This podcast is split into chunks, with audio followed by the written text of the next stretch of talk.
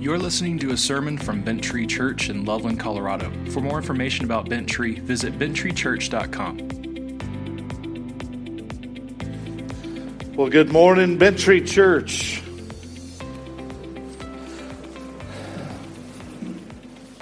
Well, we love children around here, don't we? Um, we love seeing the expectant moms that we tend to have around here, and we love babies, and we love seeing children as they grow up. Uh, and families are a wonderful gift, amen? Families are a wonderful gift, amen? And, and families are at the heart of ministry. It's the very first institution that God set up. Well, before we get started with our preaching today, I wanted to just remind you of something very important about today, and that is on January twenty-second, nineteen eighty-four, President Ronald Reagan issued a presidential proclamation designating the third Sunday of January as National Sanctity of Human Life Day. That's today. And pastors and churches across the United States use this day to bring awareness to the attacks that are daily waged against infants, human life, through the abortion industry. And I would say that they also attack the organization of the family itself.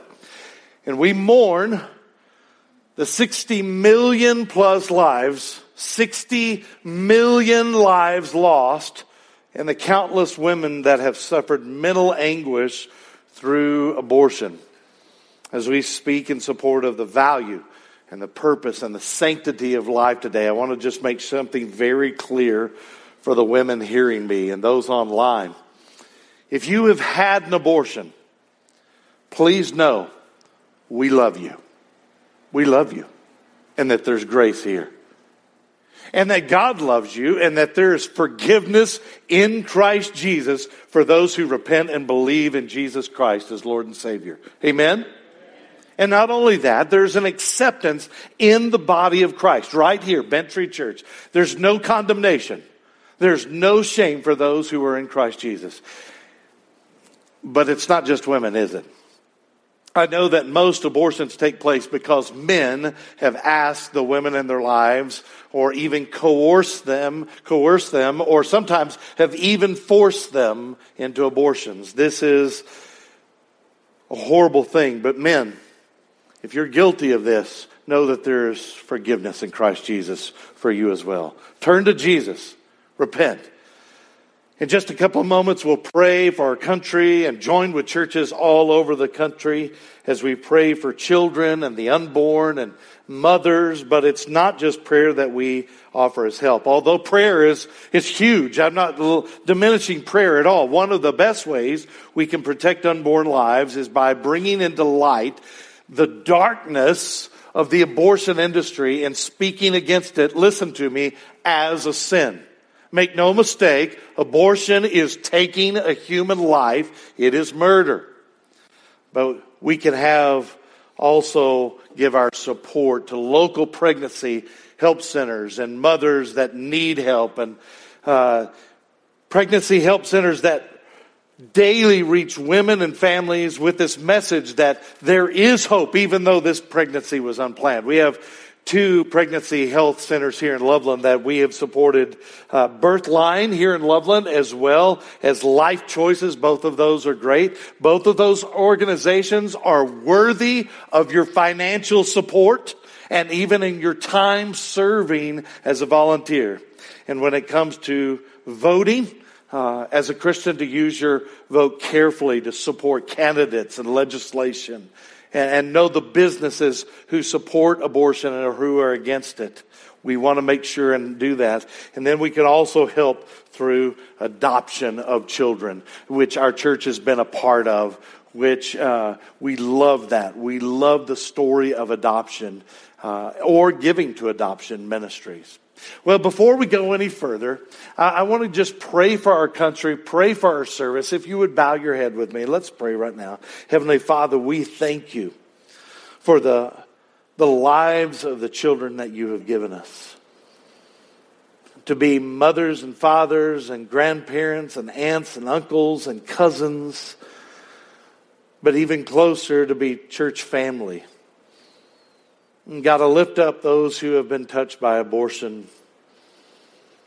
God, I pray that you lift the guilt, that you give restoration. And God, I pray that you would, um, just anything that people are considering that is not of you, that you would help them to see what you want from them. God, I lift up uh, our church family and us as individuals, that we would know what to do, how to support um, life. God, to lift up our state right now, our our governor and our state, that, God, although they are pro-abortion, God, I pray that you would use them, change their mind to um, change that status of abortion to make it outlawed here. God, I pray that uh, for adoptions that would take place even within this church. And God, we thank you uh, for the chance and the freedom to speak up. God, I lift up our service today.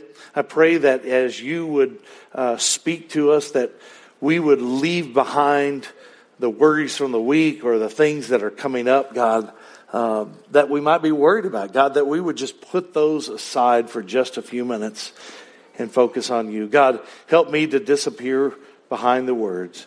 In Jesus' precious name we pray. Amen.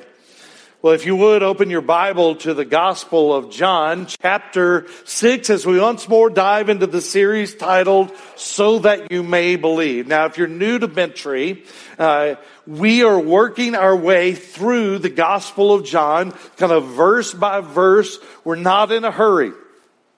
If you're able, would you stand in reverence to God's Word being read aloud in our midst?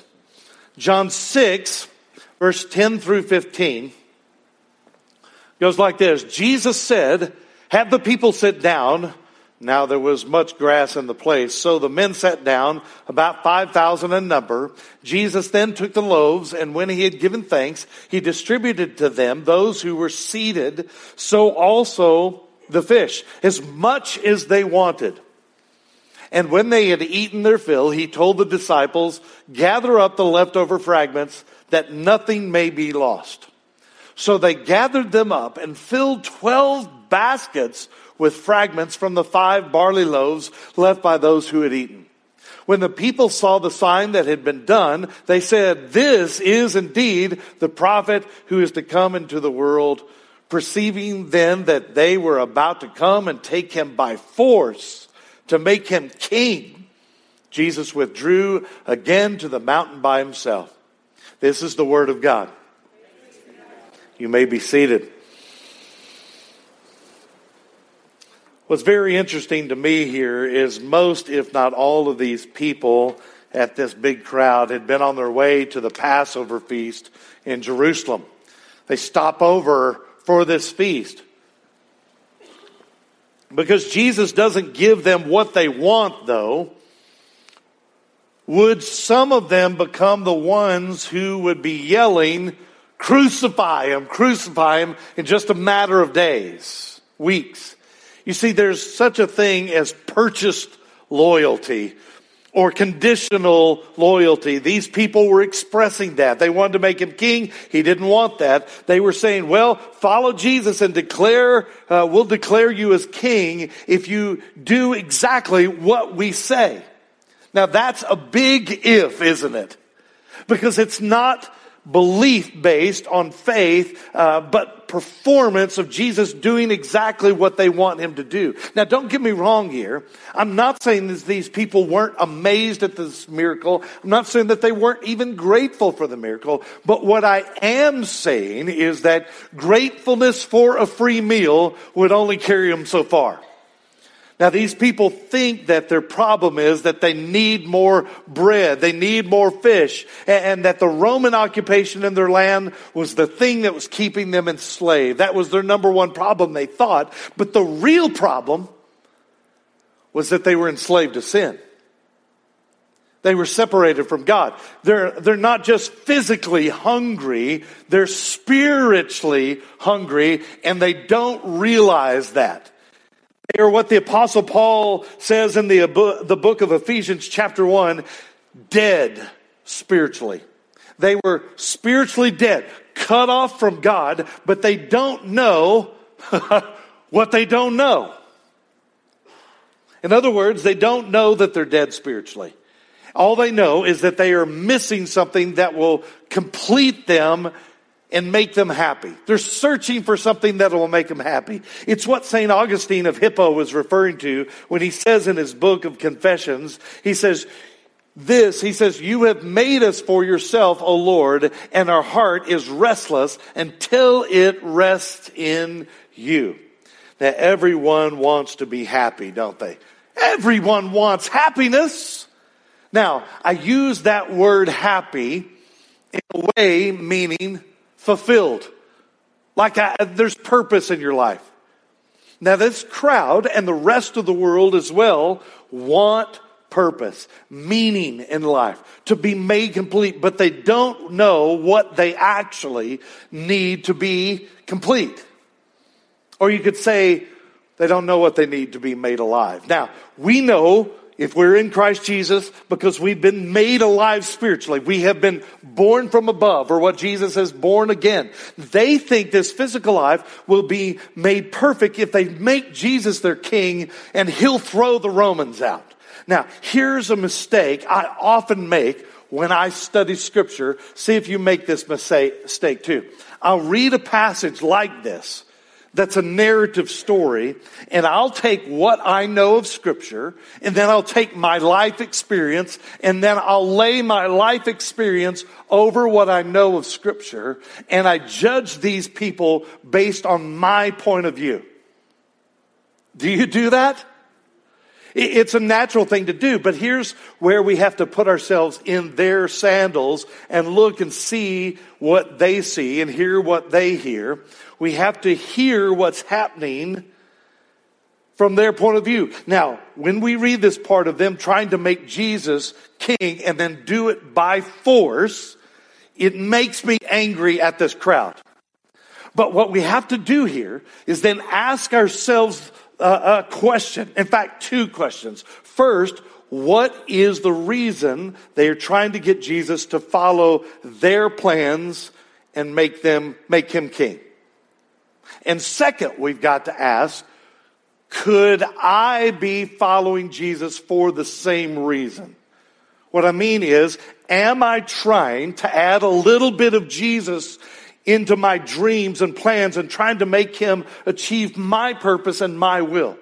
Am I trying to make him king of my life, but really I'm just forcing him to follow my plans? You with me? Now this is, this is the big question. Because if we just want Jesus to follow our plans and ha- add his okay, his stamp of approval to our plans, well, we are... Look, I asked myself, could that be my reason I'm following Jesus right now? This is one of the big reasons that the New Testament is so very plain in the call for Christians to deny ourselves and our own desires. You ever notice that? To put the, to death the desires of the flesh, of our body. Why? Why put to death the desires of our body? Well, the reason our desires are, they're messed up. They're tainted with sin. Go ahead and take out something to take notes with or write this in your Bible. Uh, get ready. Uh, the Apostle Paul tells us in Galatians five seventeen, "For the desires of the flesh are against the spirit." Notice the capital S. We'll come back to that. "And the desires of the Spirit are against the flesh. For these are opposed to each other." Underline, opposed to each other. "To keep you from doing the things you want to do." Now look, Paul makes an absolute truth claim right here in this passage. What we mean in saying that the claim is either true or it's not true. See if your, see if your belief system matches up with what the Bible says here. Paul declares, the desires of my body, the flesh, are against the spirit. Notice that capital S, meaning the Holy Spirit of God, the third member of the Trinity, meaning whatever we desire in the flesh is against what God wants. Christians, we understand that, don't we? We know what sin is, but we're still drawn to it. Even at the same time we've repented of it, but we still want to participate in sin. At least we're tempted. We're horrified by it, at the same time being drawn to it. We're conflicted at times, aren't we? Only, listen to me, only saved people can really experience this conflict, though, between the flesh and the spirit. Because non-Christians don't have that spirit yet. Before someone is called to life by God, before they are born again, we know what?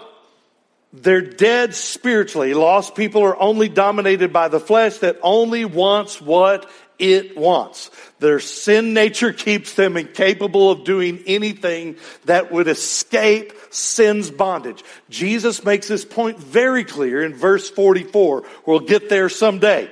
It's further down, but you can read ahead. Look, look down and look at it for just a second if you want to. This is why God, the Holy Spirit, must intervene in the lives of the elect in regeneration and saving us. We'll see that in verse forty-four and look over at verse sixty-five. Otherwise, no one would ever be saved unless God intervened. When the Spirit comes into our life, that's when the struggle begins between our old self that still wants sin and the new born-again self. This is a hard message for us to hear because it goes against everything we have ever been taught by the world. Think about this. From school, from movies, we're taught that the truth is within us, that we're basically good on the inside. But here Paul is saying that is absolutely not true. Now that's painful to hear. What Paul is getting at here is it's the result of original sin, that we are born into a sinful world, unable to not sin. Now, don't get the wrong idea here. When I say original sin, that doesn't mean that we refer to, the, it doesn't mean that we refer to the first sin in, of Adam and Eve. You got that? That's not the doctrine of original sin. Rather, the doctrine of original sin defines the consequences to the whole human race because of that first sin. The vast majority of creeds and confessions of the Orthodox believing churches down through history agree that the fall happened, that man and woman fell as a result of that first sin. We're not necessarily guilty of that first sin. We weren't there, but we are born into the world, tainted by that as a result of that first sin. When King David cried out to God in Psalm fifty-one, verse five, listen to what he said. He prayed, "I was brought forth into iniquity, and in my mother's womb, Uh, and in sin did my mother conceive me." Now, David, he, he is not saying that his mother and father were sinful for having children or the, the physical union they had. And he's not saying that he had done something evil in being born. No, no, no. Make sure you grasp hold of this. King David is simply acknowledging the condition of every human born into this world, fallen into sinfulness. But what does that mean, that we are born into a sinful, fallen world, the original sin we find ourselves in? Well, this is one of the most important things for us to understand as a Christian about our true condition before a holy God. One of the most basic understandings of what Reformed theology is, is total depravity. This is a key doctrine in the doctrines of grace. It's foundational to understanding our real condition outside the saving work of Jesus Christ on the cross. So make sure you grasp this. Write this down. Key doctrine. You ready? Key doctrine. Total depravity. The fall into sin was so serious that it affects the whole person. And I would say it affects every person.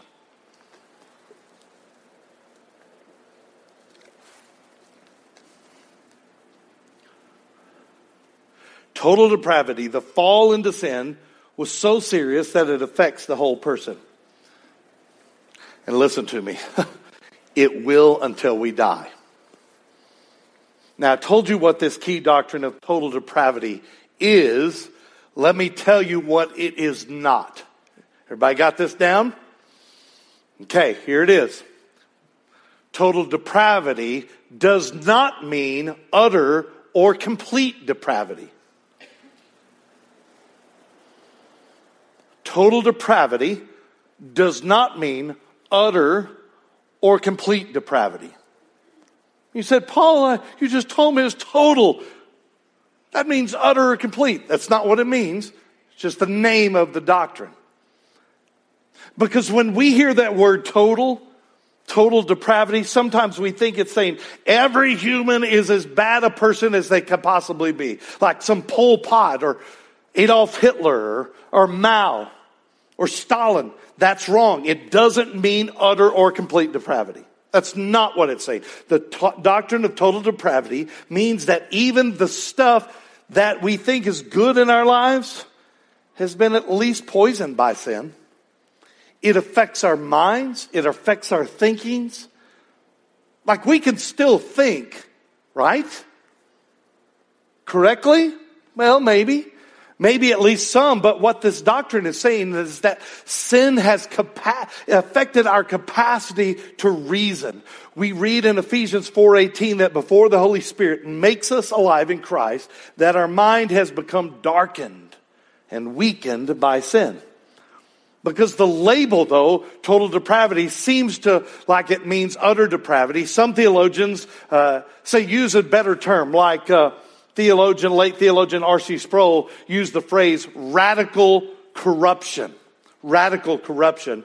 Radical meaning the root word is, uh, or the word, the root word means literally root. So in other words, the root of our corruption comes from that place. This darkening of the mind is what the what we call the noetic effect of sin. The noetic effect of sin, or in other words, the effect of sin on people before they are made alive in Christ Jesus. Their minds are darkened by sin. Now, if you're a Christian and you've ever tried to reason with people, why should they become a Christian? You just kind of reason with them and they don't get it. Have you ever had that happen? Me, I've had that happen. Like you say, look, my friend, the truth is as plain as the nose on your face. Why can't you see it? And they understand your words. It's that it's human reason doesn't work to save somebody. The Apostle Paul says this in Romans one, verse nineteen. For what can be known about God is plain to them, because God has shown it to them. For his invisible attributes, namely his eternal power and divine nature, have been clearly perceived. You with me?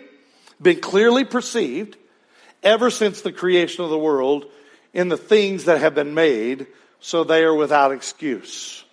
We saw it driving in today. You saw the snow-capped mountains. When I got here, they just had that pink hue on them, right? You go, man, God had to create that thing. In other words, there is clear evidence that we can see, just if we look at creation itself, that there is a God. And because of that clear evidence, we are without excuse. We should believe. But reason alone won't save you or anyone. Because being saved, because of this corruption, our reason has become darkened, the noetic effect of sin. The Apostle Paul goes on and tells us the effect on the lost. He says this in the next verse, uh, verse twenty-one. He says, for although they knew God, they did not honor him as God or give thanks to him. But they became futile in their thinking, and their few, foolish hearts were darkened. Claiming to be wise, they became fools. Because we are born into this fallen world, we could say that our will is no longer in pristine shape, and that we no longer have the moral power to choose what is right. when we study the New Testament, that we find, what we find is that our will is no longer, well, totally free. It's in a bondage of sin. For example, I'm able to choose either tacos or burritos for lunch. Amen? What we've lost as a result of the fall, though, listen to me, is the moral ability to choose God. Or in other words, we still have a free will. It's just not as free as Adam and Eve's were before the fall. Before Christ saves us and calls us to life, we are enslaved to an evil impulse and the desire of our hearts that are darkened by sin. Even the so-called good things, the good stuff we want, is tainted at least to some level, so that we we don't know what good actually is totally. Original sin that that leads to total depravity is really about our will being enslaved to evil impulses. We're bound by this messed up desires of our heart. The body, the mind certainly, the will, even our spirit, all of our person is affected by sin. You don't have to be a bent tree very long to hear me say this. I want you to see it. We are not sinners because we sin. You go, yeah, we're sinners because we sin. No, we're not sinners because we sin. But that we sin because we are sinners. It is our identity before Christ. We're sinners. That's why we can't stop sinning. Now, I get that this goes against everything you have ever been told by the world where you live. That you've been told that people are basically good at heart. It's just that some choose to go bad for some reason, but we don't know. But the truth is the opposite. We are born messed up. Here's our predicament we are born into. Romans three, verses ten through twelve. This is one of those passages you probably should um, memorize. As it is written, none is righteous, no, not one.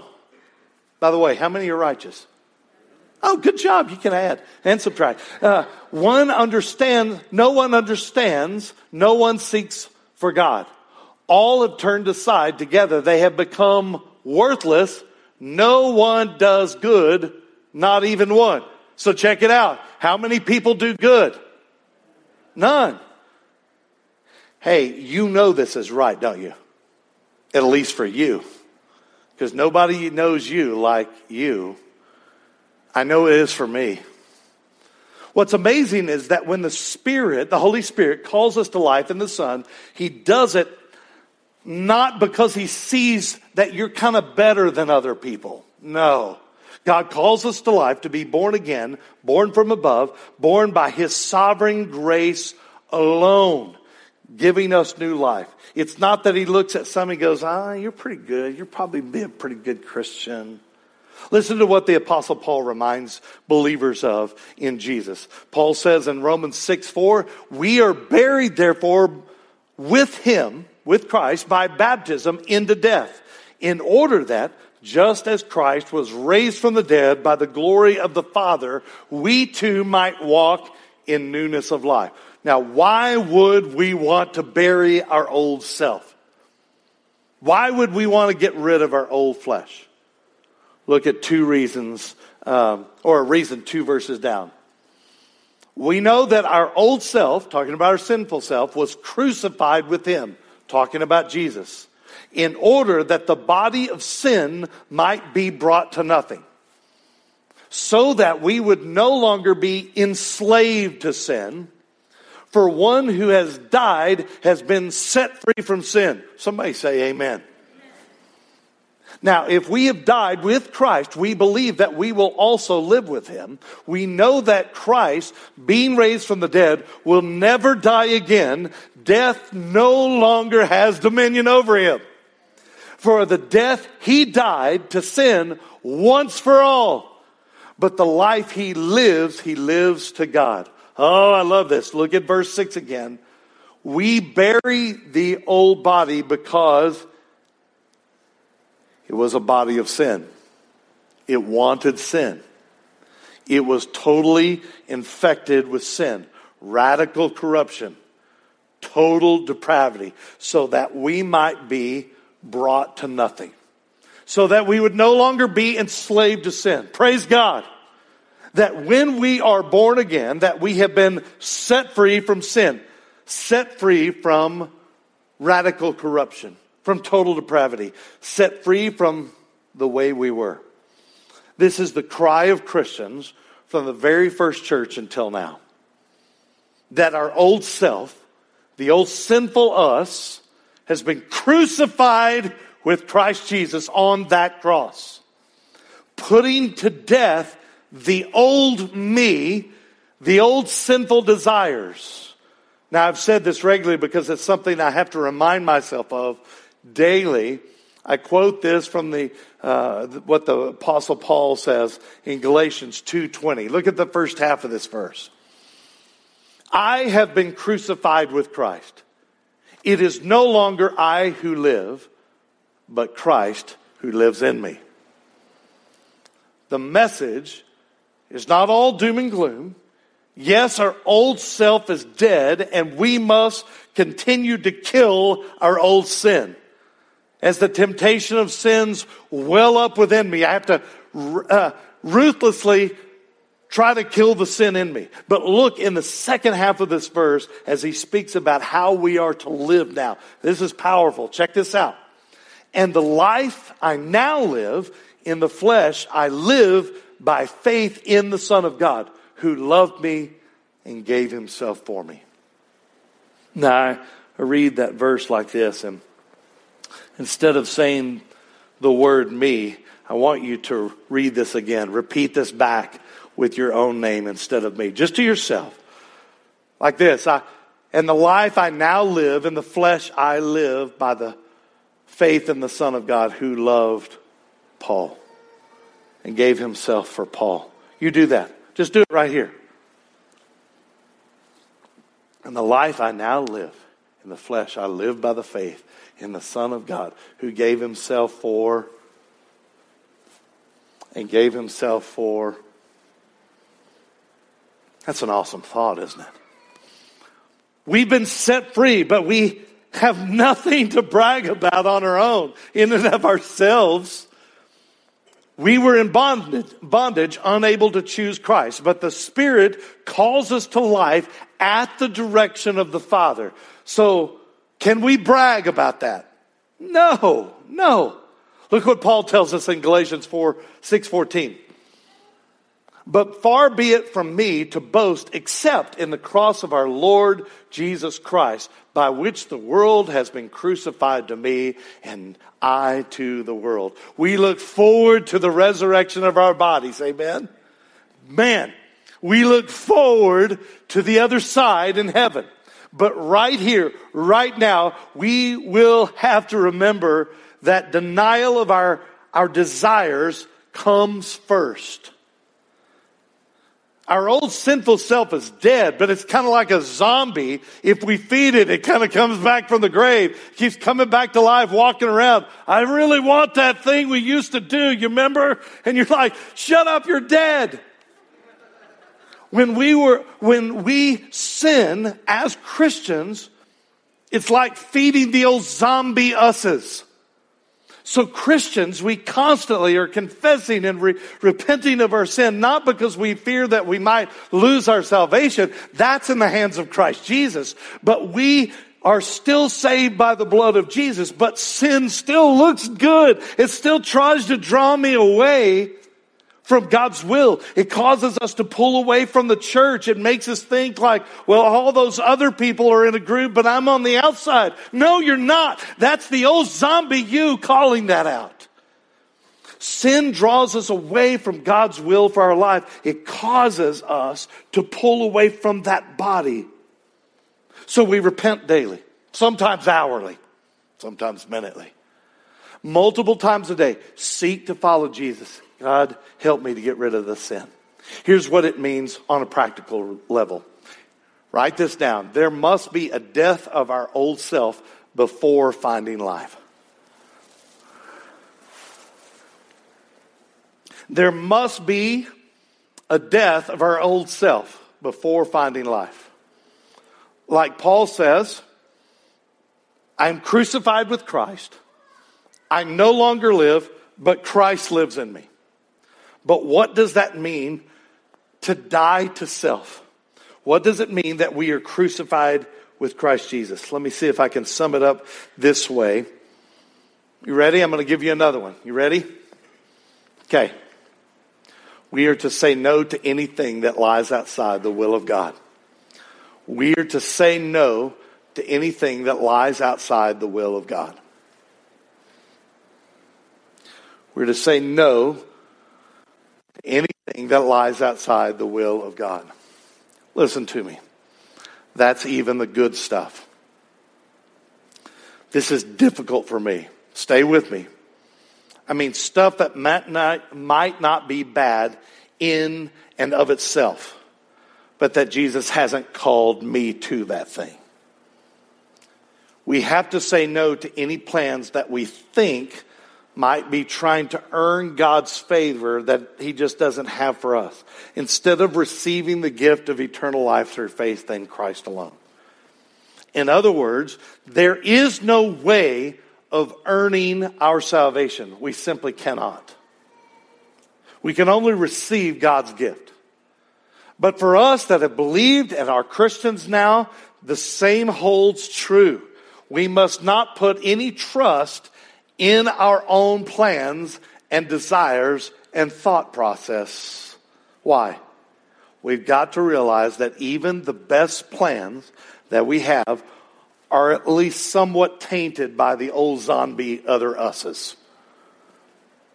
So we say, God, I want what you want for me, so that God's will is accomplished through us, not our will. That sounds like a bummer, right? Some of you are like going, does that mean I have to like go to a convent? No, no, no. Like Paul, are, are you saying that just because I, I want to do something, I shouldn't do it because it's driven from the old sinful desires? It sounds like we could never be happy if that were the case, but that's not the case. Now watch this. Check this out. This is the cool part, so hear me out. Because as we grow mature in Christ Jesus, we begin to think like Jesus and feel like Jesus. We're given a new heart and a new mind. As we travel up those four mountain peaks of the Bent Tree Discipleship Pathway, higher and higher up those mountain peaks we've talked so much about, we begin to change, don't we? God gives us a new way to feel, a new way to think. Certainly, we get a new way to operate as well. But it's this new heart and new mind that we are being given. We begin to have the desires of Jesus and not our old sinful desires. Once we have some track record of growing spiritually, once you have some spiritual maturity evidenced by some spiritual fruit being produced in your life, you begin to notice some of the temptations to sin simply don't excite you like they used to. Now, we have to be very careful here with this, because a temptation to sin, especially old temptations that used to have it in its grip, that once held us in chains, it wants to get us back in its grips. We have to remember that we've been set free from the chains of sin, right? Although we're dead to those sins, they can be revived quickly. And remember the zombies coming after you. They want to come and enchain you uh, in those sins. Now, if we, can I say enchain? I think I just invented a word. If we are not careful, those old thoughts, the old actions can come back to life and ensnare us once again. Now, for a Christian, a saved believer who sins, do we lose our salvation when we sin? No. No. We have forgiveness in Christ Jesus, atoning death on the cross. Amen? But what sin does in a believer's life, in a Christian's life, is to damage our spiritual growth and limit our relationship with God. Back to what we were talking about before. We are to say no to anything that lies outside the will of God. That's what God is saying to his people in the book of Ezekiel. Old Testament book, chapter thirty-six. Look at verse twenty-five for a moment. God says to his people, he says, I will sprinkle clean water on you, and you shall be clean from all your uncleanliness. And from all your idols I will cleanse you. And I will give you a new heart and a new spirit I will put within you. And I will remove the heart of stone from your flesh and give you a heart of flesh. And I will put my spirit, look, capital S, my spirit within you and cause you to walk in my statutes and be careful to obey my rules. On this side of life, it's a battle, isn't it? To say no sometimes that to what we see as good stuff, but not maybe the stuff God's called us to. To say no to our sinful desires. It's why we live a life of repentance until he calls us home. So how do we know when we've hit a level of spiritual maturity in Christ Jesus? The answer is a painful one, but let me show you. Look at this question. How do we know when we have said no to that which is contrary to the will of God? How do we know when we have said no to that which is contrary to the will of God? Here's the answer. When we have stopped complaining and worrying and trust God no matter the circumstances. Told you it was painful. When we've stopped complaining and worrying and trust God no matter the circumstances. Folks, I'm not here yet for sure. In fact, I have a long way to go. Here's the de- definition of faith. Jerry Shockley, one of our shepherding elders, gave me this week. Faith is confident obedience to God and his word regardless of my circumstances or how I feel. I love that. The Bible has a word for this complaining. Has a word for worrying. It's a word murmur. It's what people do when they complain about really anything.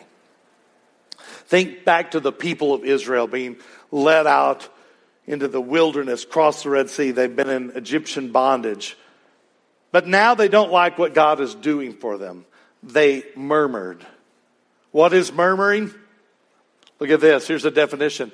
Murmuring is expressing rebellion against something by murmuring under or mumbling under our breath.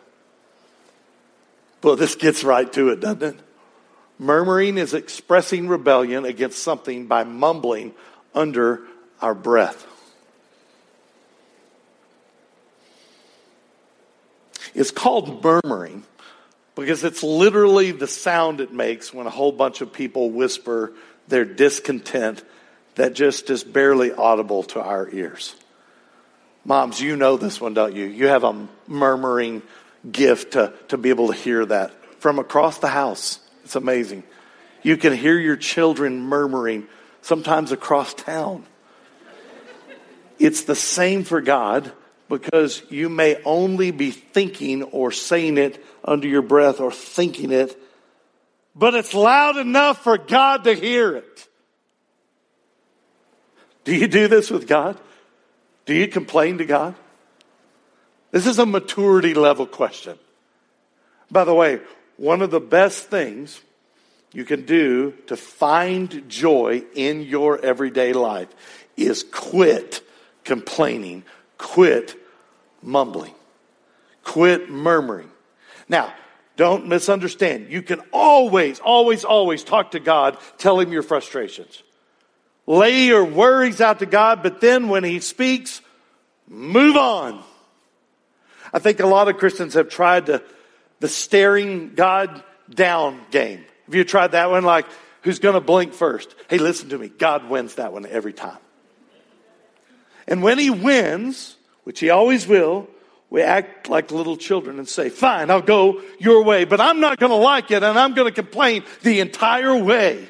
Now, we've been around the world here with doctrine today. I've taken you on a tour of what the world has to say about, I mean, the, all the way around the world with doctrine. But I wanted us to see that as this vast crowd of Jewish people that Jesus feeds, and then after they see this tremendous miracle, They say, let's make Jesus their king. They wanted him to endorse their plans. And he simply says no and walks away. Let's get down to brass tacks here. I said that the other day, and young people go, I don't know what that means. It, it means get down to very basics, fina- uh, foundational things. What we're going to find as we move forward in the next section of chapter six is important, is that this crowd is going to act and move and follow Jesus, but not because he is their Lord, but because he fed them a dinner. Quite literally, they had been hungry and had their physical needs met with this massive feast. The crowd believes that they need more food and to have their physical needs met by Jesus, but what they are missing is that they are dead in their sin, that they have a spiritual hunger, and that Jesus is going to offer to give them the bread of life, literally himself, to meet that hunger. I'll give the story away here. Really, I hope you always go ahead and read ahead and know this passage well before we preach through it. But Jesus will call them to life, but most will reject him, and only a few will follow him. Only a few out of this. Let's end our time. And next time, God willing, we'll see one of the most iconic pictures of Jesus in the New Testament, of when he walked on water and what that means. Would you bow your head? Let's just enter a time of prayer together. Just prepare your hearts for a moment.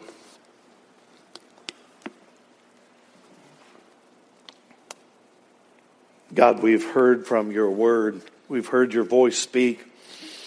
I listen to my, lift up my brothers and sisters to you right now, that you would show them what you want them to do now that they've heard truth. God, I lift up those with worry, those that have been murmuring, complaining. Would you help them to be able to stop and to rest in who you are? God, I lift up my brothers and sisters to you right now that are wrestling with sin from their old dead other zombies. Would you expose that sin, point it out by the power of your Spirit, and help them repent of it?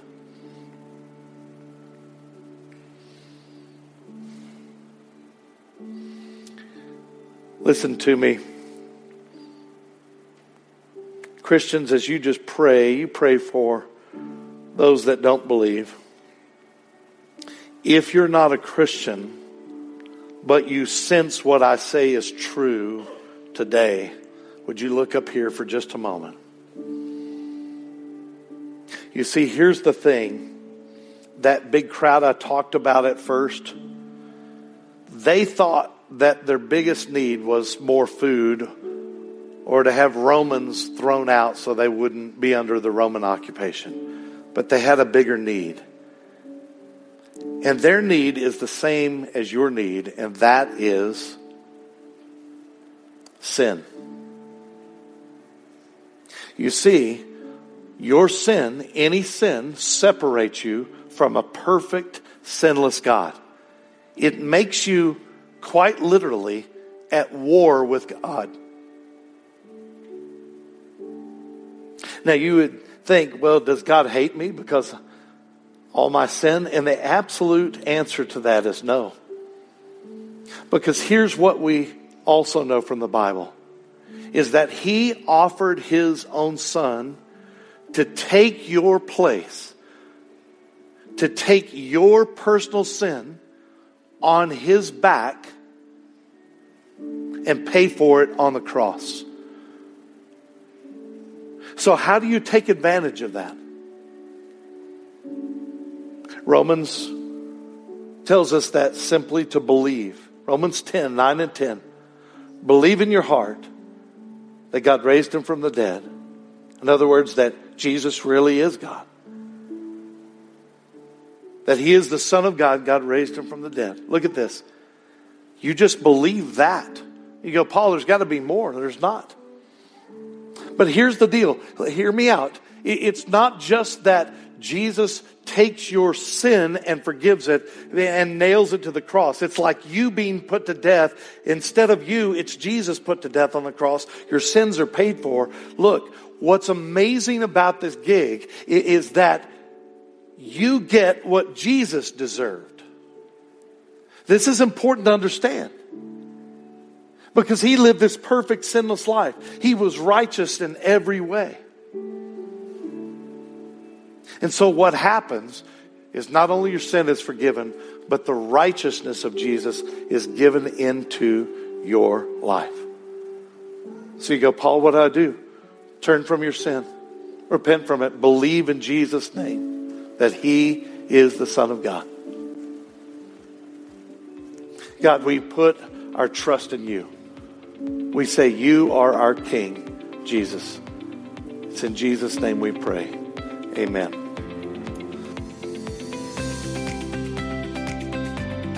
Thanks for listening to this sermon from Bent Tree Church. To get connected at Bent Tree and for more information, please visit bent tree church dot com.